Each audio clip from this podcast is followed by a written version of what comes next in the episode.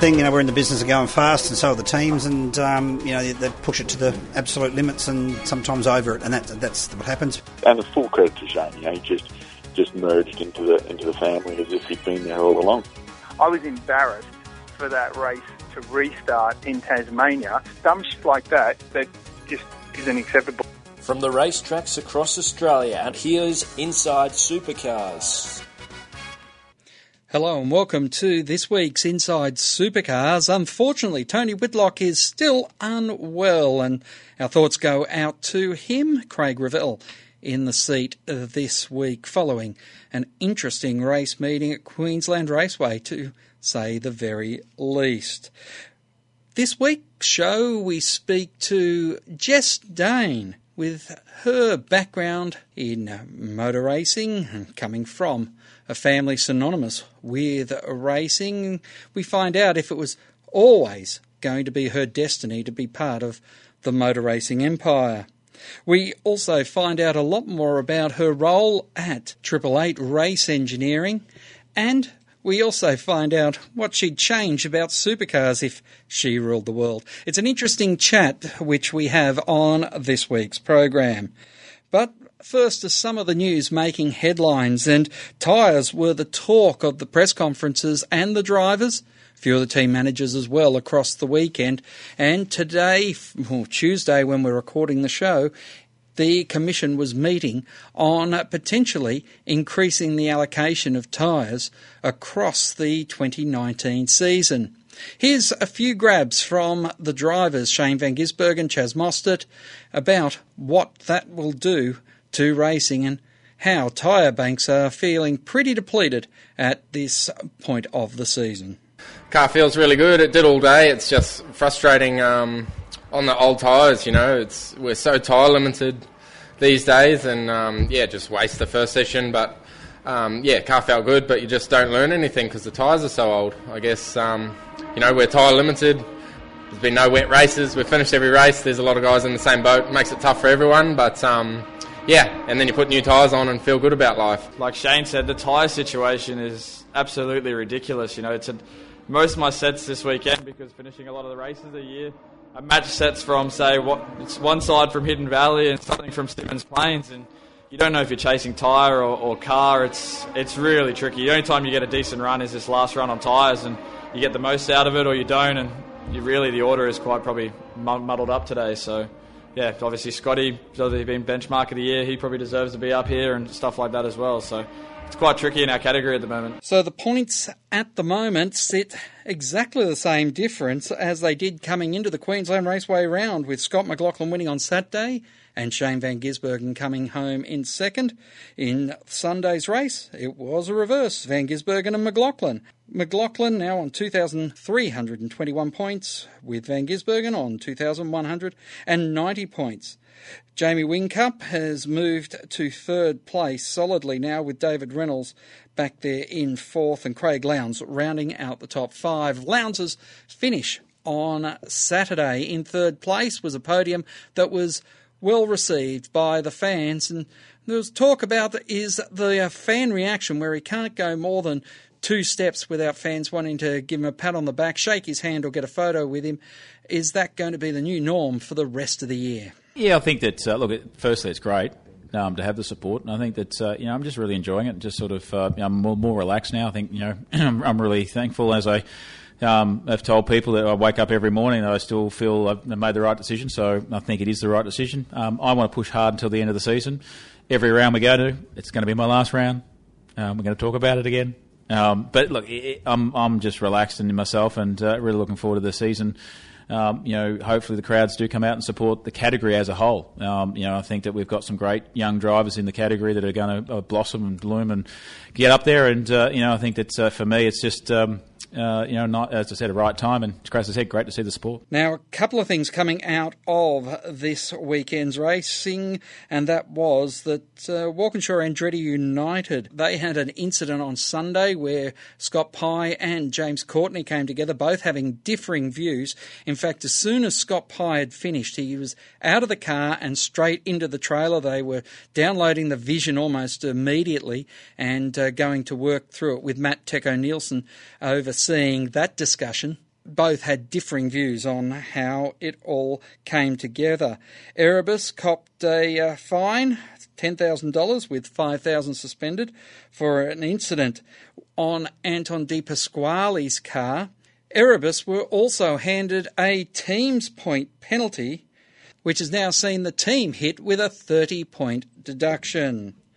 In coming weeks, we're going to hear from Richie Stanaway about his rookie year, and we're also going to hear from Tim Edwards and Richard Hallway on GRM and how they're developing over this 2018 season. So, their interviews coming up in the weeks ahead. But coming up after the break, it's Jess Dane. Each week, join the Inside Motorsport team as they look at all the news from across Australia and around the world. Yeah, I mean, it, it means a lot. You know, through the years, a lot of reference this race as one of our majors. 600 miles around here is no easy task. Uh, we were able to beat the 211 the boys and, uh, and meet Anthony Bigley in the final, which uh, we were able to um, take the win off him. So it was, uh, yeah, it was a great weekend for the uh, Rapstada family. Inside Motorsport broadcast on community radio and online at sportradio.com.au. The views expressed on Inside Supercars, including the panelists and guests, do not reflect the views of the network, Thunder Media, or Sport Radio. Any publication or rebroadcast of the show without the expressed written permission of Thunder Media is strictly prohibited. Well, Justine, it's a pleasure to have a chance to have a chat with you. And from what I understand on social media, and you can never trust social media, but since you wrote it, it's probably true. Beginning of this year, you had a pretty rough turn. Yeah, it was. Um, oh, firstly, thank you for uh, thanks for having me. Um, yeah, beginning of this year, um, I came down with appendicitis, which isn't uncommon by any means. Apparently, they do like hundred, uh, no, ten appendix operations, appendectomies a week. So that was me thinking I was special or something, but nah, apparently not. Plenty of people have them every week. Um, but yeah, it was a bit of a bit of a shock. But thankfully, I came down with it the night um, after the Red Bull Holden Racing Team launch. So we'd been in Sydney uh, all day before, and then the all day Friday for the launch, on which was on a boat. Um, and just thank goodness that it didn't flare up 24 hours earlier, because um, I'd have been no use uh, at the launch, and probably wouldn't have been safe to jump on an aeroplane. My understanding is you were just thinking you were crook, and someone actually forced you to go to hospital. Is that? Have I read that right?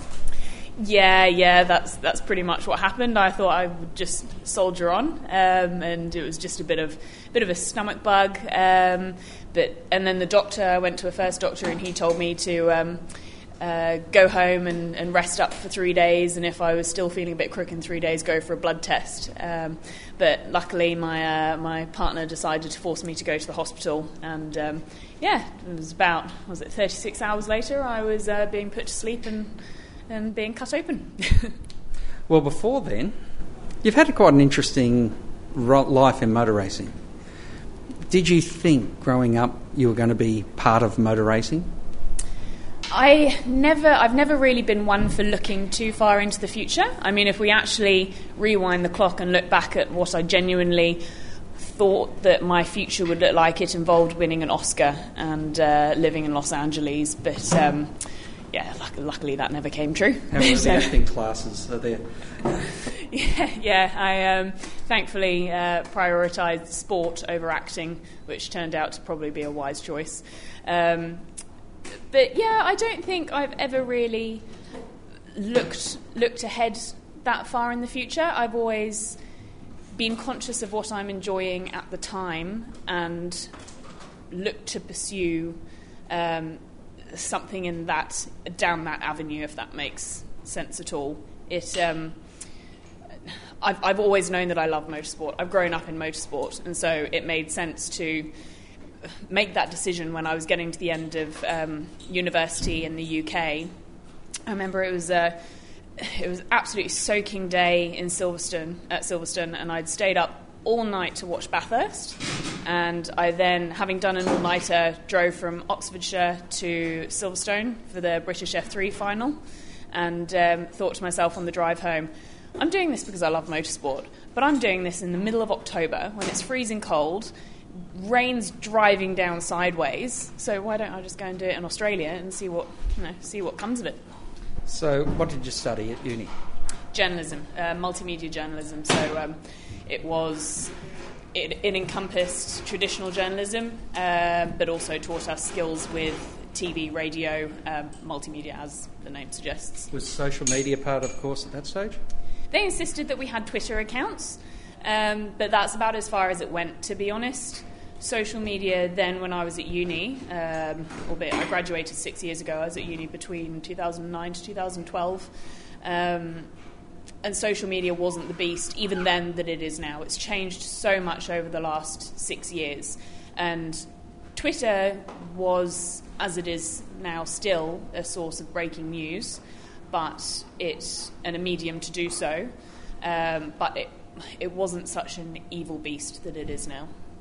What was your first job then, working in you know as a journalist or as you got out of uni? First job, I, I worked throughout university um, in a bar, at a yard doing horses, and freelancing wherever somebody would give me a byline. So, um, yeah, I mean, I was just adding as much to my CV as, as I possibly could while I was at uni and trying to. Um, earn the funds to keep up a student lifestyle, um, which, uh, which looking back was not expensive, but at the time it felt like it was. Um, so yeah, I mean, I've, I've as soon as I turned 14 and could apply for a job, I, I applied for a job. Um, so I've, I've, worked all my life, um, even though, you know, when I was 14 it was only um, washing up pots at a pub, but um, I've, I've, always liked to think that I've had a good work ethic. That's been instilled by me, into me by my father, and that's um, something that I've continued, continued right through uni, up, hopefully up until now. So what was your first byline? Oh, first byline. I should be able to remember that. I think it was in the Farnham Herald, which was my local newspaper, um, and I did work experience there, and they uh, gave me a couple of bylines for some dodgy stories in return. So Roland's come out to Australia and started racing out here, and you've decided to come out. What, what's that decision? How big is that decision to leave England? Had you had many trips to Australia before and that sort of thing? I came over for the first time, so sorry, rewind to the start. RD moved out here in 2003 when I was 13. I didn't actually know that for the first six months. I found out from my friend that he'd moved out here. I just thought he was on an extended business trip or something. Um, but I didn't actually come out here until I was um, 18 in 2008. Um, spent eight, 2008 9 out here. Um, and I kept coming back, and then I started uni in 2009 in the UK, and I kept coming back in, to Australia uh, when I was supposed to be in lectures, but kept skiving two weeks here, two weeks there to come over to Australia, go to Abu Dhabi, Bahrain when we were racing there. Um, and so, really, the the decision that I made it was yeah October 2011 when I decided to move out here, and then I had to finish uni and go through the process of getting a visa but the decision itself wasn't a hard one. I didn't, I certainly didn't even consider the magnitude of the move. It wasn't until I breezily told my mum down the phone that I was applying for my visa and moving to Australia when I'd graduated. And she then didn't talk to me for a week. That I actually realised, oh, maybe this is quite a big thing after all. and, um, and and when everyone else was starting to plan their careers post university. Uh, I was obviously in a fortunate position that I knew that I would have something. Um, I didn't 100% know what that was, but I knew I would have something as long as I was granted a visa, which was, I'll admit, a bit hit and miss for a moment. Um, but the, um, yeah, I don't think it, it, was never a hard decision for me at all. So you come to Australia. How does Jess Dane end up in the gearbox shop of Triple Eight?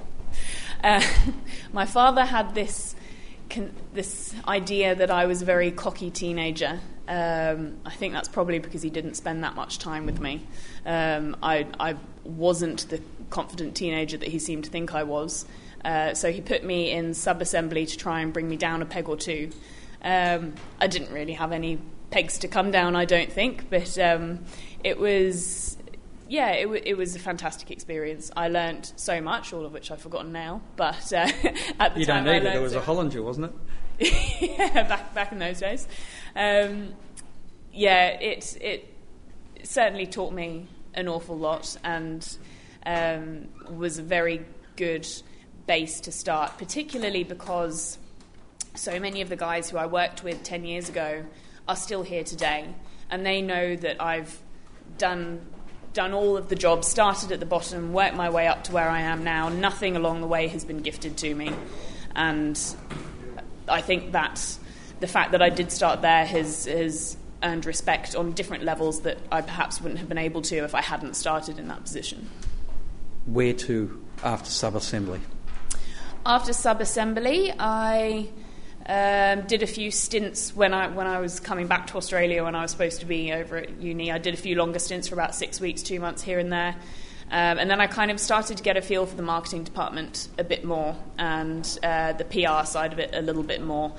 Um, obviously, because I was only doing short stints at a time, it was always limited in what I could get involved in, but I was always uh, really excited to be able to give my ideas and get involved in it and learn as much as I could. That's always what I've always wanted to do is learn whatever I can, where I can, and be inquisitive. And um, from there, that my, my journalism degree then helped me get the um, uh, media and PR role, which again I learned so much doing that. Um, but I got a little bit stale doing that after two and a half years. It, it ground on me a bit, um, especially the social media side of it. It's, it's such a negative environment. It can be so positive and it can be so uplifting. And the best thing when you've had a great weekend, or even if you've had a bad weekend, um, and hearing from the fans when, when you're feeling up or when you're feeling down, and you've got fans to help you build build you back up, um, can be fantastic and it rem- reminds you of why we do what we do. But on the other hand, it can be so draining.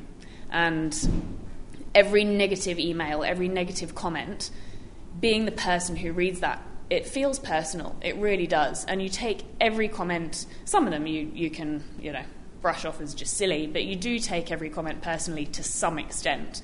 And after two and a half years of that, that, that ground me down, and I felt like I wanted to go and do something else. So I took a bit of, I call it my sabbatical. Um, worked in, got a job in TV production and went and worked in TV production for, um, for six months or so, but had to remind myself of why I moved to Australia, which was for motorsport, and uh, followed, my, followed my heart and followed my passion back to Triple Eight, and am now on you know, another few roles on, which have included team coordinator, a stint back doing PR and media manager, while also being team coordinator, while also working in commercial operations. But now, thankfully, I'm solely in commercial operations with a bit of PR and media on the side when required. Before I ask you what that means, if we can explore the um, social media side again, because you had quite a dichotomy in the team there. You had the best driver in a generation that is amazingly shunned, unbelievably shunned. And the most popular driver of his generation, side by side, racing. I, I can't imagine how difficult that is. These are the two best drivers in the country, and yet poles apart in public perception. And I imagine coming into you, you know, Jamie. Uh, Jamie has always joked with me about, geez, it was good to get rid of Craig because now I can't block him in pit lane. But you're getting all that, you're seeing all that, you have to filter that. How difficult is that? I have huge respect for the drivers and, and any people in the in the spotlight who can brush it off and not think about it. And Jamie is fantastic at that. He just doesn't he doesn't care what people think because he's learnt that it doesn't matter. The people who matter to him are the ones whose opinions matter, and they're the ones he values. What people say on social media, he doesn't let that phase him. Um, whereas Craig's at the other end of the spectrum, and he reads a lot of the social media and a lot of the comments. Thankfully, the majority of the time, the vast majority of the time, it's very positive. Um, but he he does read that more, and he takes it in in more than Jamie. Um, it's yeah, it, it's a very interesting balance between the two of them. I think certainly a few years ago, and Jamie and uh, Jamie and Craig have been teammates now for what 13 years. So there have there has been a period within that long stint where Jamie has been worried about what the public think of him and feels like he needs to be able to influence that. But as he's got older and wiser, he's learnt that the results will speak for themselves, and perhaps not. It, and perhaps it's hard for a figure like Craig Lowndes to share that spotlight with somebody at the same time. And it will be interesting to see after Craig retires at the end of this year from full time driving who rises up into that spotlight. I mean, we've all got a pretty good idea of who it might be, but how is that? How is that spot then filled? Not necessarily who is going to be the next Craig Lowndes, because as Craig said himself um, this week in an interview with the Sunday Herald, Craig Lowndes is not Peter Brock. He said, he said, I am not Peter Brock, I am Craig Lowndes. Just like the next person, we can't compare them to Craig Lowndes, although they um, you know, undoubtedly will be. Um, that person will be who they are. And they, you know, whether they take on board all the social media, all, all the comment, all the talk, is, um, is up to them. And if they do choose to take it on board, you've just got to learn to rise above it and, um, and not let it get to you when it does turn nasty. Mm. How's it go then to be able to filter that? You said it, it wore you out, but probably the, the person writing it is thinking they're speaking to the person they're writing it about, but it's really, you know, your you or your team member that is actually the filter. Absolutely, it's.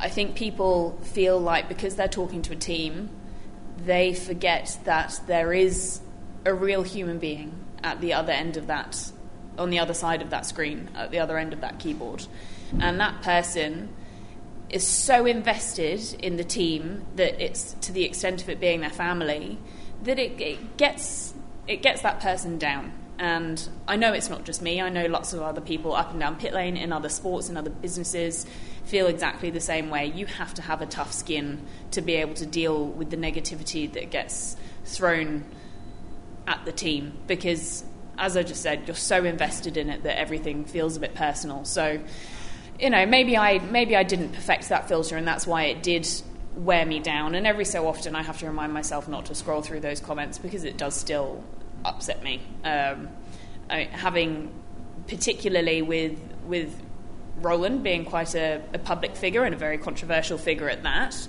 a lot of them I can just laugh at. A lot of those nasty comments I can laugh at. But every so often, you read one and think, you don't even know him. You you don't know Roland. You don't know the team. You don't know the drivers really. Um, you know what you see on TV, but what right does that give you to say that so and so is a nasty person? What right does that give you to, to pass any kind of judgment on whatever somebody has achieved? And uh, yeah, maybe maybe I didn't quite get that filter, but on the other hand, maybe I haven't got that filter because I am so personally invested in Triple Eight and and the team as a whole and our entire the entire Triple Eight family. We'll have more from Jess Dane after the break here on Inside Supercars. Each week, join the Inside Motorsport team as they look at all the news from across Australia and around the world. This year in Formula 3, I think is a fantastic environment for me to be doing that. However, I believe for myself, uh, a sustainable career in tin tops such as V8 Supercars in Australia is where I see myself. Second crack at the Australian title since we've been back, and a bit unlucky the first time, but we ended up with a win there at Speedway City uh, two weeks ago. Inside Motorsport broadcast on community radio and online at sportradio.com.au. Join in the conversation. Post your thoughts on our Facebook page and to ask a question, email insiders at sportradio.com.au. Thanks for staying with us on Inside Supercars. We continue our chat now with Jess Dane. RD then brought another rooster into the henhouse, didn't he? Shane, how did that merger? How did that merger go? To be honest, Shane just blended in so easily. The transition from two to three cars was easier than we than we could have ever predicted. We were running one, two, three up until race two of, of Homebush in 2016. That whole 2016 season, introducing Shane, introducing the third car, was um, everyone dug deep and gave it their all. And um, Shane fitted into the team seamlessly, um, took on an awful amount of responsibility in being thrown into the biggest team in pit lane when he'd come from one of the smallest teams in pit lane and suddenly having so many sponsor commitments and media expectations. And um, he dealt with it all in his stride really, really well. So, as commercial director, manager, Operations. Operator, sorry, Just commercial operations. Commercial operations, Whatever sorry. that means. what is it? Can you explain what that role is in a supercar team? Essentially, it's looking after our team partners. That's the that's the short version of it. Um, so we're lucky enough to have a fantastic portfolio of team partners, some great blue chip companies, um, and some some smaller suppliers. But everyone is just as important to us as, as everyone else within that that partnership portfolio, and that not only encompasses looking after them directly, looking after how they want to activate, when they want to access the team, the drivers, but also looking after ride days and um, uh, the partner program in general encompasses so much these days. um, you know, looking after video shoots, um, u- uniforms and team kit comes under it. Things like show cars, stickering, um, basically everything you see that doesn't go directly on the race car falls into our little commercial department of Contracts, legal, all those sides of the business as well. Basically, yeah. Whenever whenever you have a new partner on board, or when you're renewing with a partner, obviously there has to be a contract. The bigger ones have their own contracts um, that they naturally draw up with their legal team. But for the majority of them, it, it's up to Tom, who works with me in commercial operations. Um, it's up to Tom and me to, to write up contracts for them. So uh, yeah, you have to you have to be a bit switched on to, to do that aspect of it. Certainly, make sure we're not getting ourselves into any holes that we can't back ourselves out of and get in trouble with Roland. So, what do you, you think is the next step for you? Yeah, I've been asked that. I'm not 100%.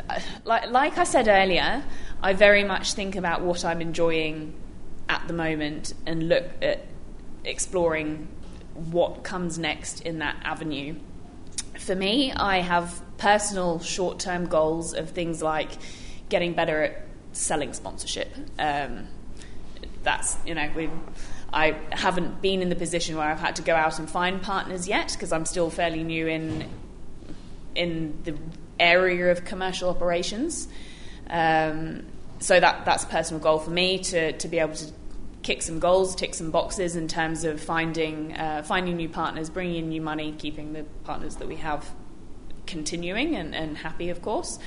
Um, but further than further than the short term personal goals, I mean it it always largely depends upon the vision that RD has for the team next, uh, whatever that might be. Um, but you know, there's there's been lots of talk about succession plans and things.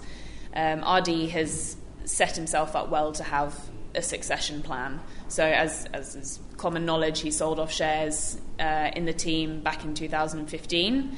Um, I'm one of those shareholders, which isn't quite as as well known, uh, but I, but I purchased shares in the team back then and.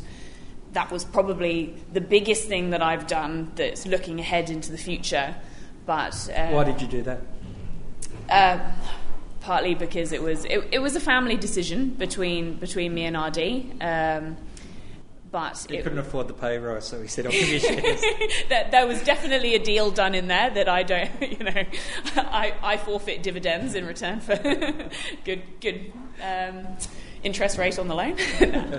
um, yeah, it, it was it's part of RD's succession plan. He wanted it to happen, and of course, it was um, it, it actually all happened in a time when I wasn't working at the team. It was when I was working in TV production um, that that that all happened. So at the time, I wasn't even thinking that I'd I'd be at Triple Eight, but it felt like it made sense to me to still have some involvement. Um, but now I am back at Triple Eight. Um, where that leads us in the future um, very much depends on on RD's vision for what that future looks like. You, at the races since the third car have come along, have always been in the Caltex now Autobarn livery. Was that a very deliberate choice by you, by the team in general? Obviously, you other team owners that have multiple liveries switch and chop and change, but you've always stayed with the Craig Lowndes car. that was really because when we brought in the third car. I'd come back to Triple Eight and at the time was team coordinator while doing a little bit of PR and media on the side. So, because I was working the majority of the time as team coordinator, um, and we had a full time media manager, it made sense for the full time media manager to be positioned with the Red Bull Holden Racing team or Red Bull Racing Australia back in 2016, um, and me with Craig because one driver, and Craig is the easiest driver in the category to deal with, but one driver is easier than and a less and a smaller workload than two drivers. So that was that was purely the reason that I was originally put in um, the Team Vortex colours now Autobarn. Um, and then from there, um, our former commercial manager, who was also based on the Team Vortex side, um, departed in 2016. And it made sense for when Tom took the step up to commercial uh, commercial director, it made sense for me to um, stay on the Team Vortex side as I was already the, the familiar face in that garage. Rumours are a great thing. The rumour mill. the rumour mill. The the talk. We're in Queensland Raceway when we're chatting. The talk is that next year you might be uh, elevated to team principal for the one car team, and uh, it might be a, an all female affair there. Have you heard that? What do you think of that when it's told to you? Uh, pretty much that reaction. I have heard it, and it just makes me it makes me giggle. it's because I think it's it's a fantastic idea. I would think that that would be a really really cool um, cool prospect, but it's certainly not something that we have planned at the moment. It, I mean, I'm so pro um, encouraging female participation in the sport, and I've helped to bring Dare to be different over to over to Australia. I worked with Susie Wolff um, for uh, part of last year, much of this year, to get the program started in Australia. So I'm very pro uh, females in the sport, um, and but it's there's so much going on behind the scenes for us to work out whether we run two, three, four cars next year, and if if we run four, then you know how how do we run a female team when we've only got one? It, should we have one? There's really only one female driver in the category, who, by the way, is under contract until the end of next year anyway. So under contract to supercars. No, with with the Kellys, from what I understand. I mean, clarify with her, but I understand that she's under contract with the Kellys. Um, but realistically, if you were going to have a female driver in a car, um, there's only one. Mm. And there's there's no one else, no other female drivers in Australia at the moment who are ready to take that step into a fourth car. Um, and in, to parachute someone in, we've seen how hard it is for international drivers. Simona being an example. It takes a, a couple of years to even get them up to speed. Yeah, absolutely. It does. It's not an easy category to get started at all. Even if you've come up from Super Two, we see how the how many rookies have we got in this year's field? Five or something. Mm. It's we've seen how hard it is for a rookie who's grown up in the category to come in and fight for that spot. I mean, people look back at Scotty McLaughlin in 2013. He was an anomaly. He he was a superstar, won a race in his first year, which is unheard of. And that seems to have set the expectation for people that rookies should be able to come in and uh, perform within a top 10 standard consistently in their first year. It just doesn't work like that. We have got one of the most competitive categories in the world, and to be honest, it is testament to how good the racing is that you have people coming in from homegrown talent in Australia, but also people from, from outside who've got fantastic CVs to their names. You've got them coming in and, and struggling to keep up with the level of competition that we've got here. Australian racing compared to what you were seeing in England, is there a huge difference between the level of professionalism that obviously there's a big difference what you see on the track and that's going to happen. But the level of professionalism, the dedication of people, any difference at all? It's, I think it is a bit different. I mean, gone are the glory days of British touring cars. There's a reason that Triple Eight um, took the move over here, and because that's because British touring cars went the way it did, which was people with money buying themselves seats to crash into each other. Um, obviously, there are still some professional outfits and very good drivers, um, and some standard within the sport is still maintained, still has an entertainment factor.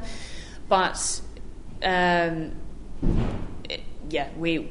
I think so many Australians don't realise how lucky we are. I shouldn't say Australians, people within Australia and, and New Zealand. I don't think people completely realise how lucky we are to have the standard that we that we enjoy here. Hmm. Now, if Jess Dane ruled the world, Again, what, another worry. what would you like to see in the series? What would be your number one fix to make this, you know, make supercars great again, if that is a term we can use?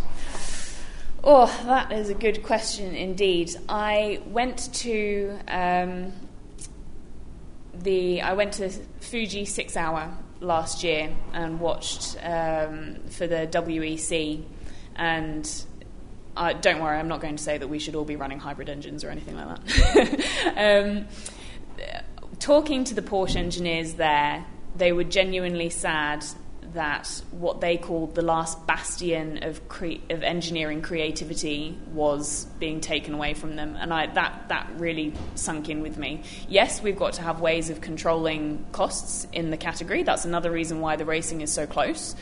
Um, but on the other hand, if we had more engineering creativity, I think we could, yeah, we, we could push the boundaries of, of what we're doing it all comes at a cost, and as a shareholder, that's something that you have to reconcile, isn't it? Absolutely, absolutely. It's um, like I said, we're lucky in this sport that it is so close, and that's partly because of the cost control, not through salary capping or anything like that. Thankfully, we don't have have anything along those lines, but the control. The amount of control parts in the cars, the controlled testing, the number of tyres. Yes, there's always arguments for more testing, more tyres, all of that but um, it keeps coming back to maintaining the quality of the sport, and that should be first and foremost the quality of the entertainment package that we're providing. Well, it might have been a year in the making, this interview, but thanks very much, Jeste, for your time. No problem at all. Thank you very much. I'm glad that we managed to, uh, to sit down and, and have this chat after a whole year of talking about it. My thanks to Jess Dane. Coming up next week on the show, we'll have Richard Holway also speak to Tim Edwards and Richie Stanway. So I hope you can join us then for that. But we've still got a little bit more on the show after the break. A final thought here on Inside Supercars. Each week, join the Inside Motorsport team as they look at all the news from across Australia and around the world. And, you know, every, every year I see Jackie Stewart at the Grand Prix and I just remind myself of, of his part in, in starting the, the, path to safer cars. Dissecting the sport with interviews, news, and opinion. Jack Brabham certainly left his mark not only on Australian motorsport but motorsport all around the world. Inside Motorsport broadcast on community radio and online at sportradio.com.au. Join in the conversation. Post your thoughts on our Sport Radio Facebook page. Welcome back to Inside Supercars. This week's final thought was the observation that Chaz Mostert made over the weekend about being back on the podium and how he felt about being in the running for a trophy last weekend at Queensland Raceway. Yeah, first of all, just want a big, big shout out to Supercheap Auto for still backing me, so I uh, really appreciate you hanging through the tough times. But yeah, kind of sitting up here feeling like uh, one of those kids used to race in karting that you know, kind of was just a home track advantage or one of those kids who just went really good at one track all the time. So, uh, car's obviously feeling good for me, but always had reasonably good running up here. So, it's good to come to a track that we go strong at, um, see where the car, the car is kind at, and uh, keep chipping away. But been a while since I've been under that type of pressure, uh, definitely when there's a trophy on the line. So, for me, it was uh, pretty exciting to, to have a crack. I probably used my tyre a lot. Um, the, my car felt really good in that last stint from you know the start to, to mid stint. So I used the tyre a lot and caught, caught up to these guys a fair bit. But it kind of wants the same thing. Once I got close enough to them, you know, started to hit my cliff. So uh, these guys, I think, raced a much more smarter tyre life race today than what I did. And I think that's what really dragged me back to Jamie. But he looked like in the mirrors driving quite smooth and looking after his tyres. And uh, me, a little bit of a nervous teenager type thing at the wheel, going for third place and uh, just trying to hang on. So it was very exciting for me. I'm glad to hang on to it. All going well, Tony will be back with us next week as we head in towards the Sydney Motorsport Round Night Race on Inside Supercars. Until next time round, keep smiling and bye for now. Inside Supercars is produced by Thunder Media. Tune in next week for more at sportradio.com.au or lock in the podcast on your iTunes or mobile device. Search Inside Supercars.